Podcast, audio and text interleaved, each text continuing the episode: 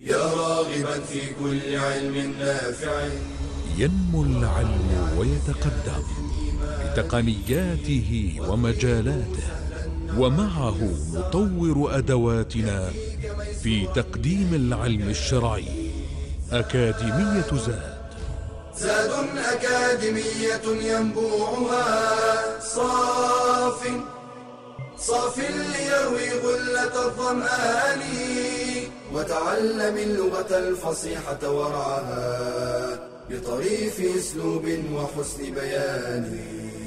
بشرى لنا زاد أكاديمية للعلم كالأزهار في البستان.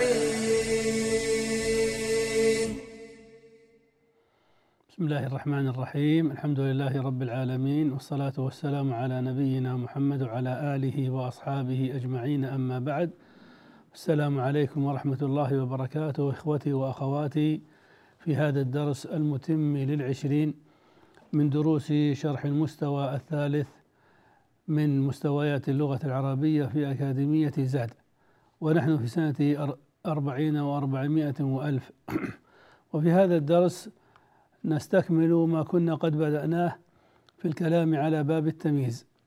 التمييز عرفناه من قبل وعرفنا أنه على نوعين. النوع الأول تمييز الذات أو المفرد والنوع الثاني تمييز النسبة أو الجملة.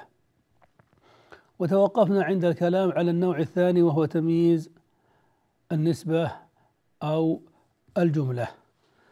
وقلنا إن الإبهام الذي في تمييز النسبة أو الجملة ليس في كلمة مفردة وإنما هو في نسبة يعني في نسبة شيء إلى شيء في نسبة الفعل إلى الفاعل أو في نسبة الخبر إلى المبتدأ.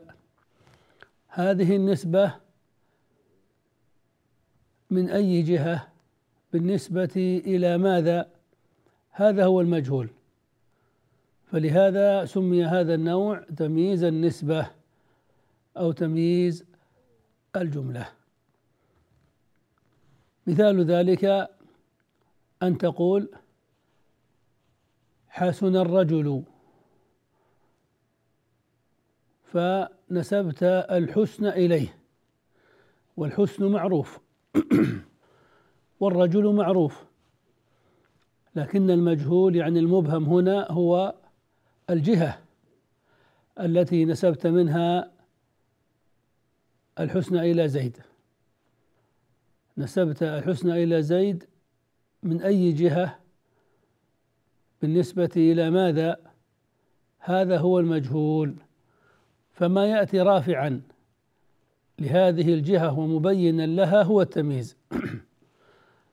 فلهذا قلنا إننا في تمييز النسبة نستطيع أن نقدر هذه العبارة من جهة كذا. فنقول حسن زيد فنقول حسن زيد علما يعني من جهة العلم. أو حسن زيد خلقا. أو حسن زيد وجها. أو حسن زيد فعلا. أو حسن زيد نسبا. أو غير ذلك من جهات الحسن. ومن ذلك قول العرب طاب زيد نفسا. فنسبة الطيبة إلى زيد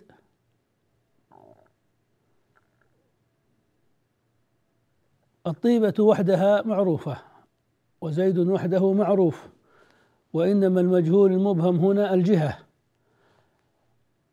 التي نسبت منها الطيبة إلى زيد فتستطيع أن ترفع هذه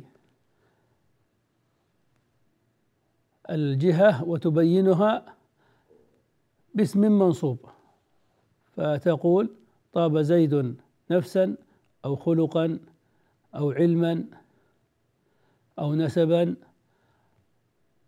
ونحو ذلك فيكون التقدير طاب زيد من جهة النفس من جهة العلم من جهة الخلق وهكذا. وتمييز النسبة على أنواع. تمييز النسبة على أنواع. إما أن يكون تمييز النسبة محولا عن فاعل أو محولا عن مفعول به أو محولا عن مبتدأ. فلهذا يسميه بعضهم أيضا التمييز المحول. فتمييز النسبة المحول عن فاعل كقولنا طاب زيد نفسا. فالتمييز نفسا كان في الأصل فاعلا. ثم قلب إلى تمييز حول إلى تمييز. فإن فإن أصل هذه العبارة من حيث المعنى طابت نفس زيد. ثم قدمنا المضاف وجعلناه الفاعل طاب زيد وأخرنا الفاعل وحولناه إلى تمييز فقلنا طاب زيد نفسا. وكذلك تصبب زيد عرقا. العرق في الأصل فاعل التصبب أي تصبب عرق زيد. ثم حولنا الفاعل إلى تمييز. ومن ذلك أيضا حسن الرجل خلقا.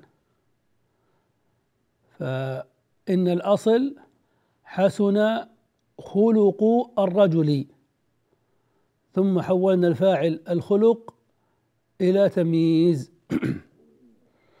ومن ذلك أيضا قوله تعالى واشتعل الرأس شيبا فإن الشيب من حيث المعنى هو الفاعل الذي اشتعل.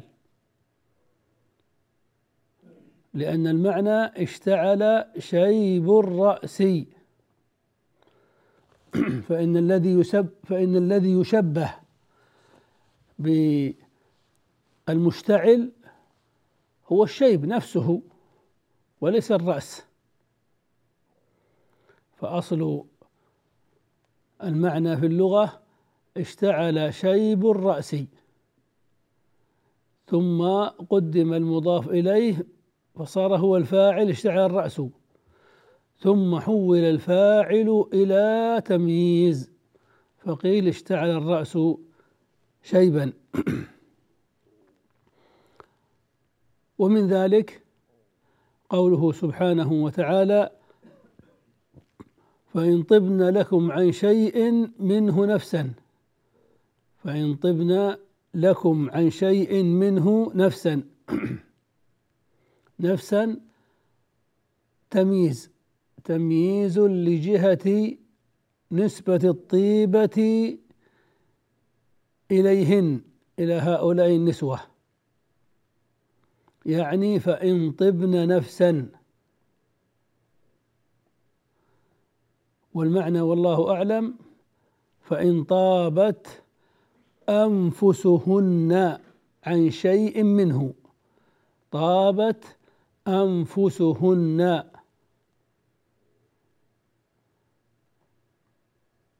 ثم أخر الفاعل وحول إلى تمييز.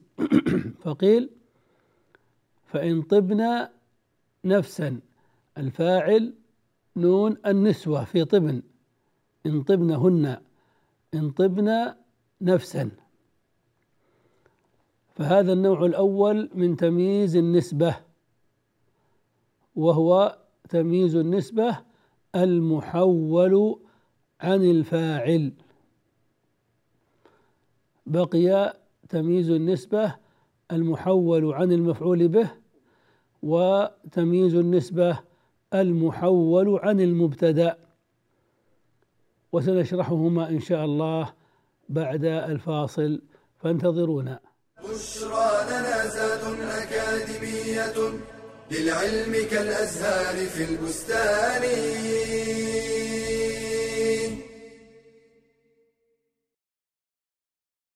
هل مررت بحديقة أزهار؟ هل تأملت في خلقة الإنسان؟ هل اندهشت من اختلاف أشكال الحيوانات والطيور وألوانها وأحجامها وهيئات أعضائها؟ إنه صنع الله المصور قال تعالى خلق السماوات والأرض بالحق وصوركم فأحسن صوركم وإليه المصير.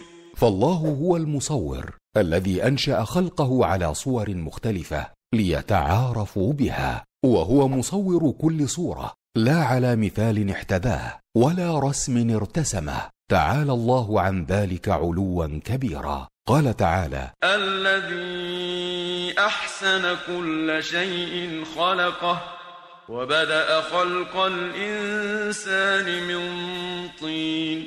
والله تعالى هو الخالق البارئ المصور فالخالق هو المقدر قبل الإيجاد والبارئ الموجد من العدم على ما مضى من تقدير والمصور المشكل لكل موجود على الصورة التي أوجده عليها. فمن آمن بأن الله هو المصور عبده وحده لا شريك له إذ لا يقدر على هذا الخلق البديع إلا الله.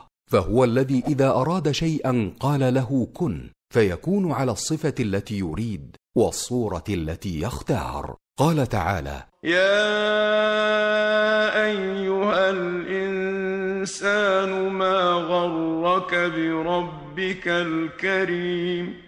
الذي خلقك فسواك فعدلك في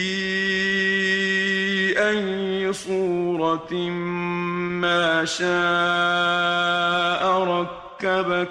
ومن حكمة الله وبديع تصويره أن جعل أعضاء كل كائن على الصورة التي تناسبه وتصلح له. قال تعالى قال ربنا الذي أعطى كل شيء خلقه ثم هدى. أي أعطى كل مخلوق خلقه اللائق به الدال على حسن صنعه من كبر الجسم وصغره وتوسطه وجميع صفاته.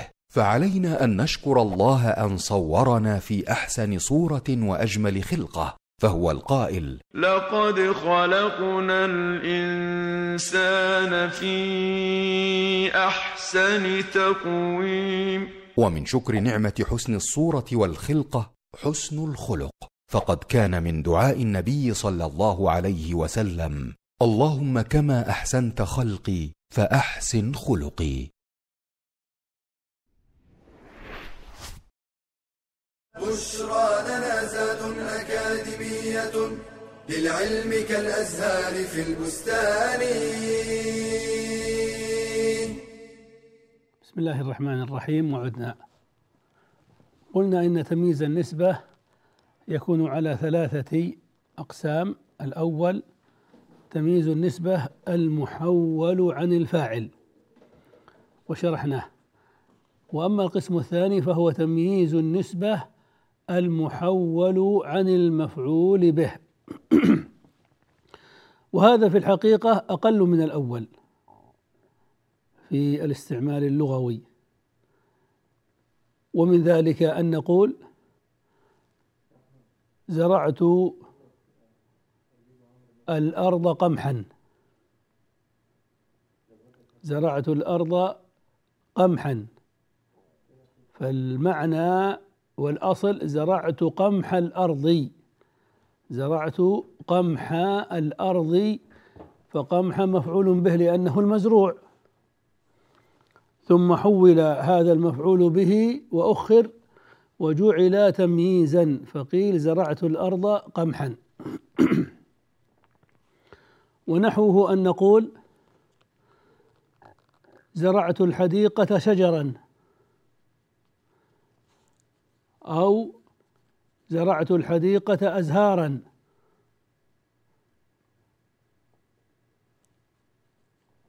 فإن الأصل زرعت أشجار الحديقة لأن المزروع هي الأشجار. فالأصل زرعت أشجار الحديقة فأشجار مفعول به ثم أخر بعد ذلك وجعل تمييزا. ومن ذلك قوله سبحانه وتعالى وفجرنا الأرض عيونا. أي فجرنا عيون الأرض لأن العيون هي المفجرة. ثم أخر المفعول به فصار تمييزا. ومن ذلك قوله سبحانه وتعالى أحصى كل شيء عددا. أحصى كل شيء عددا فالمعنى أحصى عدد كل شيء. ثم أخر المفعول به فصار تمييزا. فهذا هو النوع الثاني وهو تمييز النسبة المحول عن المفعول به. النوع الثالث من تمييز النسبة هو تمييز النسبة المحول عن المبتدأ. المحول عن المبتدأ. كقولنا محمد أجمل منك وجها. محمد أجمل منك وجها. فقولنا محمد مبتدأ وأجمل منك خبر. ف نسبنا وأسندنا الجمال إلى محمد. يعني أسندنا ونسبنا الخبر أجمل إلى المبتدأ. فالجمال معروف ضد القبح ومحمد معروف. ولكن الجهة الجهة المبهمة المجهولة هي غير المعروفة هنا. نسبت الجمال إلى محمد من أي جهة؟ بالنسبة إلى ماذا؟ فتقول محمد أجمل منك وجها يعني من جهة الوجه. بالنسبة إلى الوجه من حيث الوجه. وأصل هذه العبارة أصل هذه العبارة وجه محمد أجمل منك. يعني وجه محمد أجمل من وجهك. فالأصل وجه محمد أجمل. فوجهه مبتدأ وهو مضاف محمد مضاف إليه. وأجمل خبر خبر الوجه. ثم أخرنا المبتدأ وجه وجعلناه تمييزا منصوبا. فقلنا محمد أجمل منك وجها. وكذلك زيد أكثر منك. ها في إبهام هنا. فلهذا تقول أكثر مني من أي جهة؟ من حيث ماذا بالنسبة إلى ماذا؟ فقد أقول زيد أكثر منك أولادا أو أكثر منك علما أو أكثر منك حلما أو أكثر منك حمقا أو أكثر منك علما أو أكثر منك مالا وغير ذلك. فإذا قلت زيد أكثر منك مالا فأصل المعنى مال زيد أكثر من مالك. زي مال زيد أكثر فمال زيد مبتدأ وأكثر خبر عن المال. ثم أخرنا المبتدأ وهو المال ونصبناه على التمييز. فقلنا زيد أكثر منك مالا. فنقول إن التمييز هنا محول عن المبتدأ. وهذا الأسلوب كثير ومضطرد. مضطرد. أن تأتي باسم التفضيل. أجمل أكبر أصغر أطول أسرع أبطأ أقوى أضعف. ثم تأتي بعده باسم منصوب.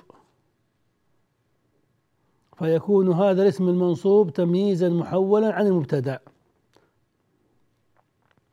فلهذا هذا من ضوابط الإعراب. سنشير إلى ذلك بعد قليل. فكل اسم منصوب بعد أفعل تفضيل فهو تمييز تمييز محول عن الفاعل عن المبتدأ.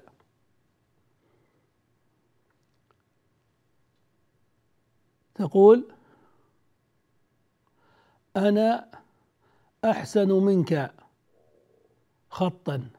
يعني خطي أحسن منك. خطي أحسن من خطك. وتقول السيارة أسرع من الدراجة مشيا يعني مشيها أسرع.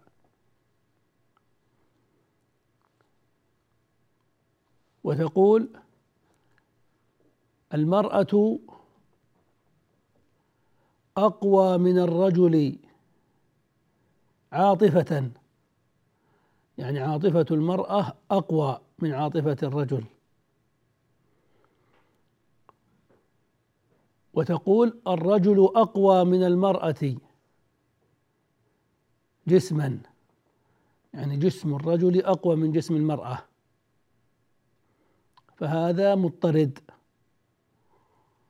ومن ذلك قوله تعالى أنا أكثر منك مالا. أي مالي أكثر من مالك. وقوله الله أسرع مكرا. مكرا اسم منصوب بعد أسرع وأسرع اسم تفضيل. فنقول إنه تمييز محول عن المبتدأ. والأصل مكر الله أسرع. ومن أحسن من الله صبغة أحسن صبغة. ومن أصدق من الله حديثا. أصدق اسم تفضيل حديثا اسم منصوب فهو تمييز. أقوم قيلا. وهكذا مضطرد. اذا فتمييز النسبة إما أن يكون محولا عن الفاعل وهذا كثير أو محول عن المفعول به وهو قليل أو محول عن المبتدأ وهذا مضطرد. فهذان نوعا التمييز شرحناهما والحمد لله. يبقى في التمييز بقية أحكام نقولها إن شاء الله ونشرحها بعد الفاصل فانتظرونا بشرى لنا زاد أكاديمية للعلم كالأزهار في البستان.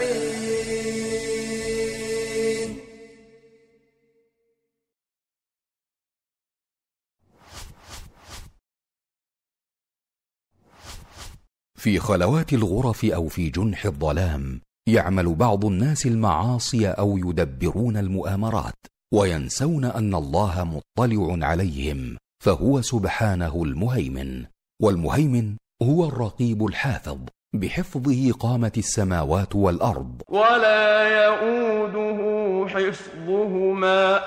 وهو العلي العظيم. وهو المطلع على خفايا الأمور وخبايا الصدور الذي أحاط بكل شيء علما والمهيمن هو الشهيد على عباده بأعمالهم. قال تعالى وما تكون في شأن وما تتلو منه من قرآن ولا تعملون من عمل إلا كنا عليكم شهودا إذ تفيضون فيه. والمهيمن سبحانه هو القائم على خلقه بأعمالهم وأرزاقهم وآجالهم. وإنما قيامه عليهم باطلاعه واستيلائه وحفظه. فمن علم أن الله هو المهيمن فليراقبه في سره وعلانيته وليستحي من نظر الله إليه. قال رجل لوهيب بن الورد عظني. قال اتق أن يكون الله أهون الناظرين إليك.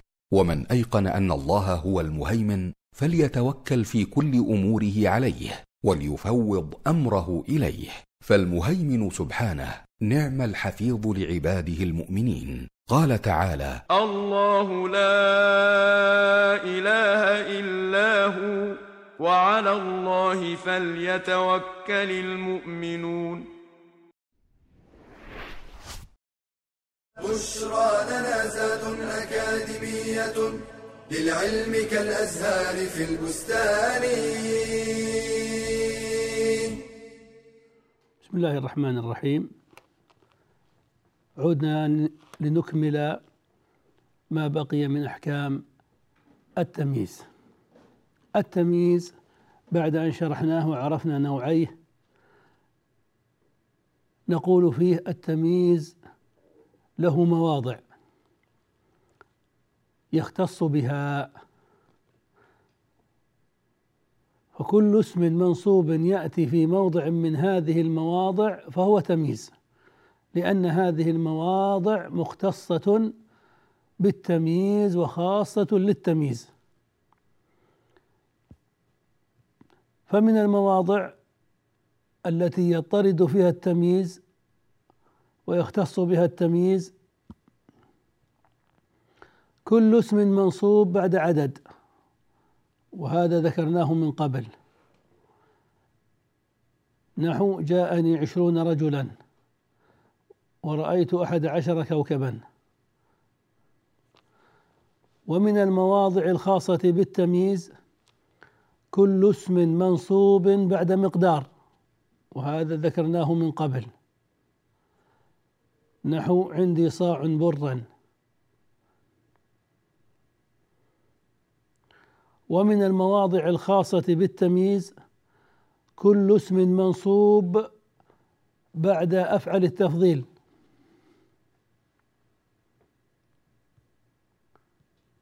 وهذا ذكرناه الآن. وأفعل التفضيل اسم على وزن أفعل يدل على أن ما قبله أفضل مما بعده. فإذا وجدت اسما منصوبا بعد أفعل التفضيل فهو تمييز. كقولنا أنا أكثر منك مالا وأنت أحسن مني مشيا وزيد أجمل من عمر خطا. وهكذا. ومن المواضع الخاصة بالتمييز كل اسم منصوب بعد كذا. كلمة كذا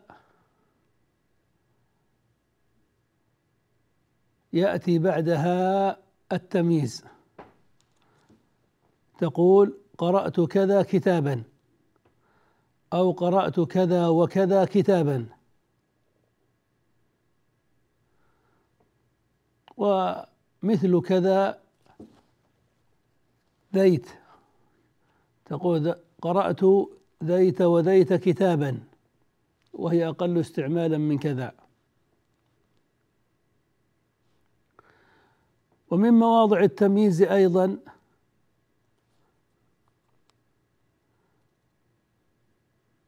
التمييز في أسلوب التعجب. وأسلوب التعجب كما نعرف له صيغتان ما أفعله وأفعل به.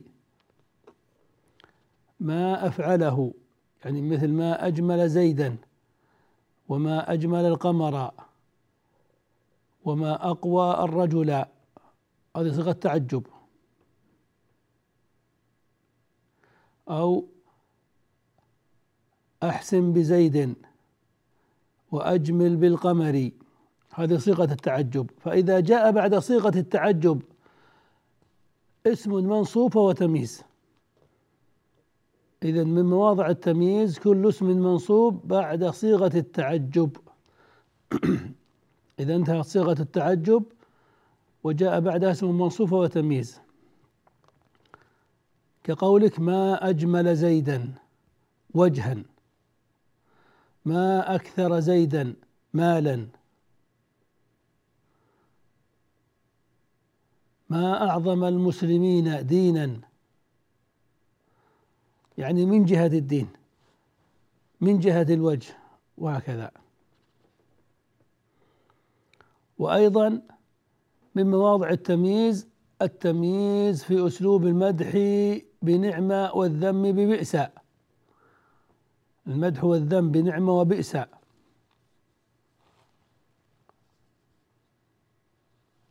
نحو نعم الصدق خصلة وبئس الكذب خلقا. فإن خصلة وخلقا تمييز لوقوعهما في أسلوب المدح والذم.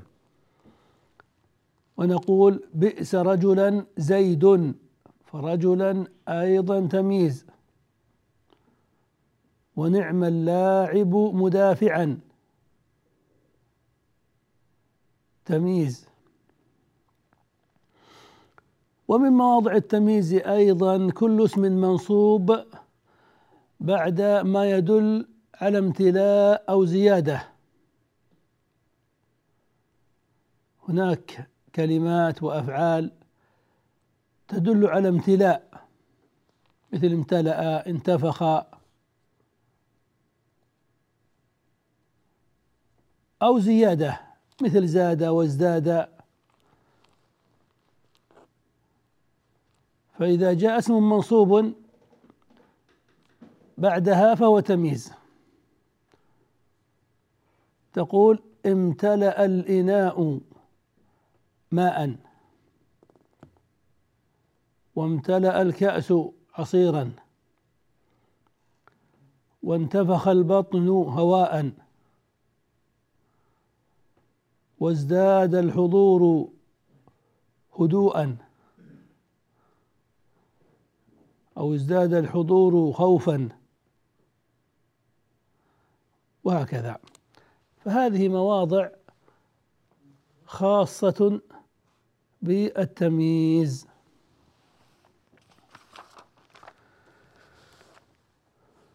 فتلخص لنا مما سبق أن التمييز اسم نكرة منصوب يرفع إبهاما سابقا على معنى من. فإن كان هذا الإبهام في كلمة مفردة في ذات فنقدر قبلها من. وإن كان هذا الإبهام في نسبة شيء إلى شيء فنقدر قبله عبارة من جهتي. ومع ذلك فله مواضع تختص به ذكرناها قبل قليل ومثلنا لها.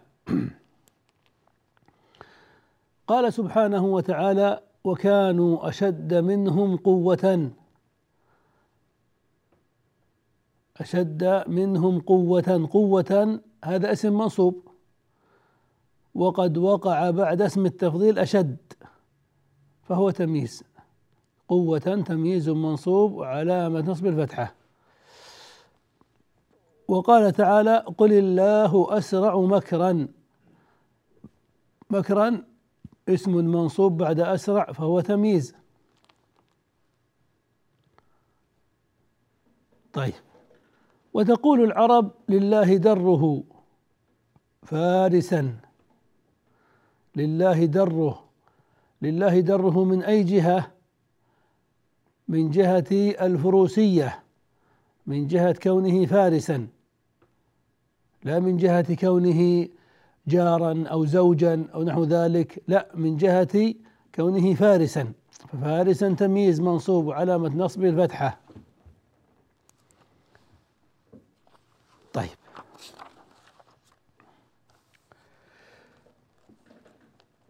هذا تمرين يقول عندي جرة عسل.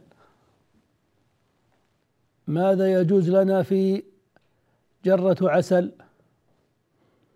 يجوز أن ننصب عسلا على التمييز عندي جرة عسلا وأن نجرها بمن عندي جرة من عسل وأن نجرها بالإضافة عندي جرة عسل. طيب لو قلنا ما أعظم دين المسلمين؟ ما أعظم دين المسلمين. هذا أسلوب تعجب ودين هنا مفعول به في أسلوب التعجب. حول المفعول به إلى تمييز. سنقول ما أعظم المسلمين دينا. طيب شعر المرأة أطول من شعر الرجل. حول المبتدأ شعر إلى تمييز. سنقول المرأة أطول من الرجل شعرا. طيب طاب هواء المدينة. حول الفاعل إلى تمييز. طابت المدينة هواء.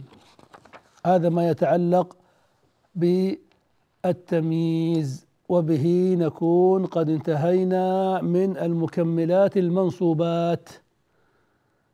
وسنبدأ إن شاء الله بالمكملات المجرورات ولكن في الدرس القادم بإذن الله فنستودعكم الله. السلام عليكم ورحمة الله وبركاته. يا راغبا في كل علم نافع متطلعا لزيادة الإيمان وتريد سهلا النوال ميسرا يأتيك ميسورا بأي مكان. زاد زاد أكاديمية ينبوعها. صاف صاف ليروي غلة الظمآن. بشرى لنا بشرى لنا بشرى لنا زاد أكاديمية للعلم كالأزهار في البستان.